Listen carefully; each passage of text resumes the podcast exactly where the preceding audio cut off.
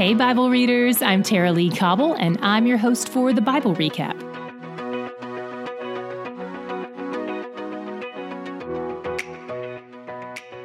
Today, Moses continues revisiting the history of the Israelites to the younger generation, making sure they remember where they came from.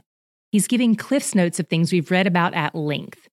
Yesterday, he mostly touched on things this generation hadn't personally experienced, but today he's touching on more recent history, stuff they've lived through. Since it's not our first trip through these stories, try to look for something new about God's character than what you learned the first time we read them. Moses begins by recounting their victories over King Og of Bashan and King Sihon of the Amorites. The cities of Bashan were fortified with high walls, gates, and bars, but God granted them victory. God is bigger than what keeps us from what he has called us to. And here we also learn that King Og was a Rephaite, a giant, perhaps of demonic origin, and Israel defeated him. He had a bed that was thirteen and a half feet long and six feet wide, and it was made of iron because apparently that was the only thing strong enough to hold him up. If this guy was as tall as his bed was long, he would dwarf Shaquille O'Neal. He would be almost twice his height. That's bonkers. After Israel defeated Kings Og and Sihon, they acquired the Transjordan land that God gave to the two point five tribes, Reuben, Gad, and the half-tribe of Manasseh.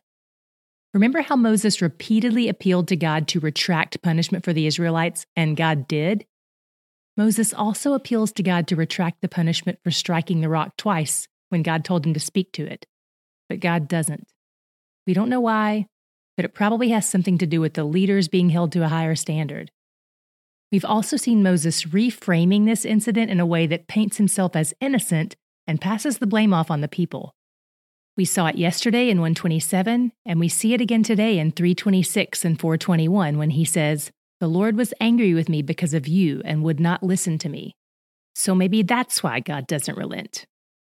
God tells Moses to appoint, encourage, and strengthen Joshua for the task ahead of him, because Joshua, not Moses, will be the one who takes the people into the promised land.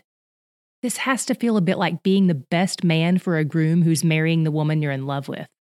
I can't imagine how hard it was for Moses to encourage and strengthen Joshua. Appointing him is a pretty straightforward job, but encouraging and strengthening him has some emotion involved in it.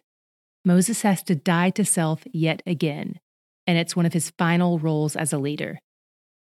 Then Moses turns from focusing on their past to focusing on their future.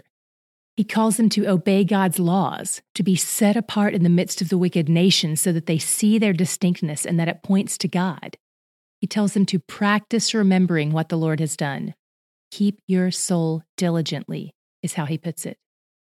Moses also points out that their habitation in the land is contingent on worshiping the one true God alone. He repeatedly warns them not to create idols, repeating it at length and giving lots of different examples of what forms the idols might take in their lives. Men, women, animals, fish, sun, moon, stars. Then he follows it with a warning about what will happen if they do fall into idolatry of any kind. They will die or be scattered out of the land into exile, where they will worship the gods they sought out, but who will be impotent to help them. But even if this worst-case scenario happens, even if they sin by way of idolatry, even if they're driven into exile, God still won't cast them off as his people. And in fact, he promises to turn their hearts back to himself. In four thirty through thirty-one, Moses says, "When you are in tribulation and all these things come upon you in the latter days, you will return to the Lord your God and obey his voice. For the Lord your God is a merciful God. He will not leave you or destroy you or forget the covenant with your fathers that he swore to them." Chapter four, verses thirty-two through forty are a pep rally-like call to remember all God has done and praise him for it. I got so happy reading it that I had to stand up. Today, we ended our reading with Moses establishing three cities of refuge in the Transjordan areas that are already set aside for Reuben, Gad, and the half-tribe of Manasseh, followed by a short introduction to what we'll be reading tomorrow. What was your God shot today? I love seeing how he is patient with our tiny faith, growing it to be stronger over time as we see his character proven over and over again. As he's telling the Israelites about the giants and the battles they'll face, he reminds them that he's already given them victory in other battles and over at least one other giant so far. He doesn't force them to go from zero to one hundred without getting to know him first. He gives us training wheels. Deuteronomy three twenty-one says it like this: "Your eyes have seen all that the Lord your God has done to these two kings. So will the Lord your God do to all the kingdoms into which you are crossing. You shall not fear them, for it is the Lord your God who fights for you." He's patient with us while we learn his character. And as we learn it, we find out more and more that trusting him is where the joy is, because he's where the joy is. Did you know we have a printable version of our whole reading plan?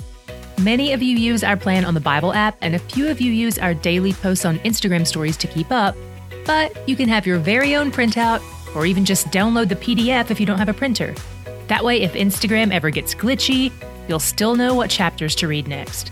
Just go to thebiblerecap.com forward slash start and look for the printable plan in step two.